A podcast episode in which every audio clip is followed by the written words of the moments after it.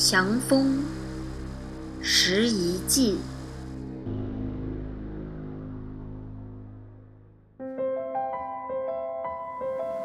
独立、果敢、自爱自重，是新时代女性区别于旧社会的群体意识。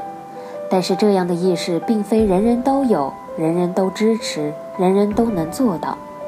即便是女性自己，都免不了要为这样的意识打上女权主义和女强人的标签，并且嗤之以鼻。在许多人眼里，女人就应该在最美好的年纪遇见可托付终身的人，山盟海誓，多才多精，此生就可永保稳定太平。可除非美好的结局像故事中一笔带过的词藻一样，只存在在一瞬间。否则，生命互相流动着就会发生变化。毕竟，任何人都希望在有限的时间里对生命有新的解读和延展。今天要与大家分享的是《十一记》中人人羡慕的美人祥峰。如果说年轻貌美、荣华富贵是旧社会女子朝思暮想的东西，那么，这个故事就为世人揭开了这美好向往之后的结局。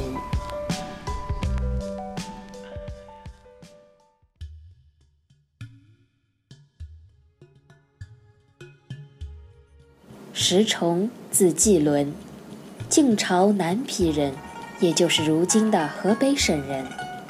他曾经担任荆州刺史、散骑常侍等职。后来因为抢劫和航海经商发家致富，在河阳建金谷园别墅，生活极端奢侈豪华。石崇有一个宠爱的丫鬟叫祥风，她是曹魏末年从胡人中挑选来的，当时刚刚十岁。石崇让人把她送到家中教养，到了十五岁，没人比得上她的容貌。她的美尤其以姿态见长，她善于分辨美玉的声音，能内行地区别黄金的成色。石家的财富可与同皇帝相比。石崇是当时世上最骄横奢侈的一个人，他把奇珍异宝看成是破瓦碎石，这些东西就像粪土一样的堆在家里。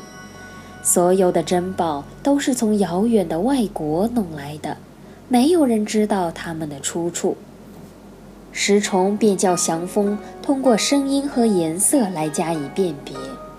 祥风把它们是从什么地方来的，全都搞得一清二楚。祥风说：“西方和北方的玉，声音低沉浑厚，质地温和润泽，佩戴着它可以使人心平气和。”东方和南方的玉，声音悠扬纯正，质地晶莹冰纯，佩戴着它可以使人精神清爽。石崇的婢妾，长得漂亮的就有几千人。祥风由于能书会道，博得了石崇的喜爱。石崇曾经对祥风说。我死的时候，要指着天上的日头，请他做证明，让你为我陪葬。祥风回答说：“活着的时候你欢我爱，一死就各自东西，像这样还不如不爱。我能做你的殉葬品，这辈子也值得了。”这样一来，祥风便更加受石崇宠爱。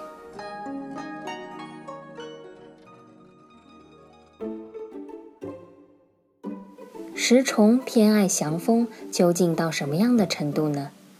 他曾经挑选出十个身材相貌都与祥风差不多的婢妾，让他们的服装打扮和祥风一模一样，这样祥风与他一眨眼的分离也不会有，日日夜夜都能在他身边侍候。此外，石崇还叫祥风挑选一些美玉给琢玉的工人，让工人琢成卧龙形玉佩。把金丝环绕成像凤凰头冠的发钗，这就是所说的雕玉成卧龙，柱钗像凤冠。石家舞女们舞袖相连，环绕着梁柱起舞，跳舞的人日夜换班，而舞步跳个不停，人们称这为永恒的舞蹈。石崇想要使唤自己的婢妾，用不着指名道姓，全凭他们身上玉佩的声音和头上金钗的颜色来决定次序。玉佩声音悠扬的在前，金钗颜色鲜艳的在后，排成行列走向石崇。石崇又叫几十个婢妾把各种香料含在口里，使他们在走路和说笑的时候，口中的香气随风四散。石崇还让人把沉香碾成灰尘一样的粉末，撒在象牙床上，叫自己喜爱的婢妾在床上行走，不在沉默上留下痕迹的，赏一千串珍珠；留下痕迹的，就命令他节制饮食，使体重减轻。因此，民间闺房中的姑娘们就会彼此打趣说。你的骨粗体又重，谁把上千串珍珠向你送？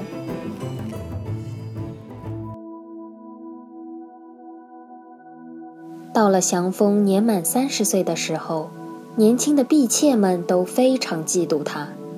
有的说，胡人的姑娘不可能与我们成为一帮，于是争着说他的坏话，排挤他。石崇经常听到关于祥风的闲言闲语。便把祥峰贬为婢妾管理人，让他管理年轻的婢妾。祥峰满怀怨恨，做了一首五言诗。诗的大意是：春天的花儿谁不称赞？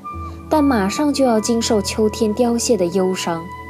烟囱里的青烟被风儿压得不能生扬，受人鄙视排斥，哪里是我的愿望？桂树因为芳香才遭虫蛀。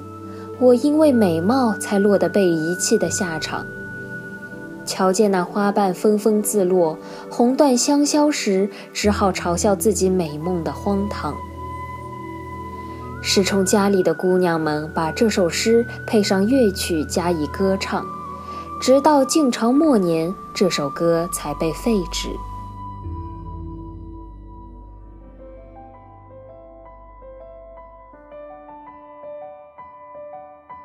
年轻貌美时受宠，年久色衰后遭弃，这几乎是封建时代所有以色侍人的女子的共同遭遇。只是篇末祥风在被遗弃后写诗说“诗爱在峨眉”，把自己的失宠归咎于同伴们的嫉妒和排挤，显然是没认清事情的实质，可怜又可悲。经历过风华正茂。就会经历血鬓双毛，谁都会有成长和年迈的一天。趁着年轻用美色示人，物化自己，到最后色衰爱迟了，连起码的自尊都没有。只有培养独立的灵魂和良好的习惯，去照顾好自己，才会赋予年龄更迭的意义，让生命的成长变成喜悦。这里是六朝志怪播客，我是茉莉。感谢你的收听和支持，我们下期再会哦。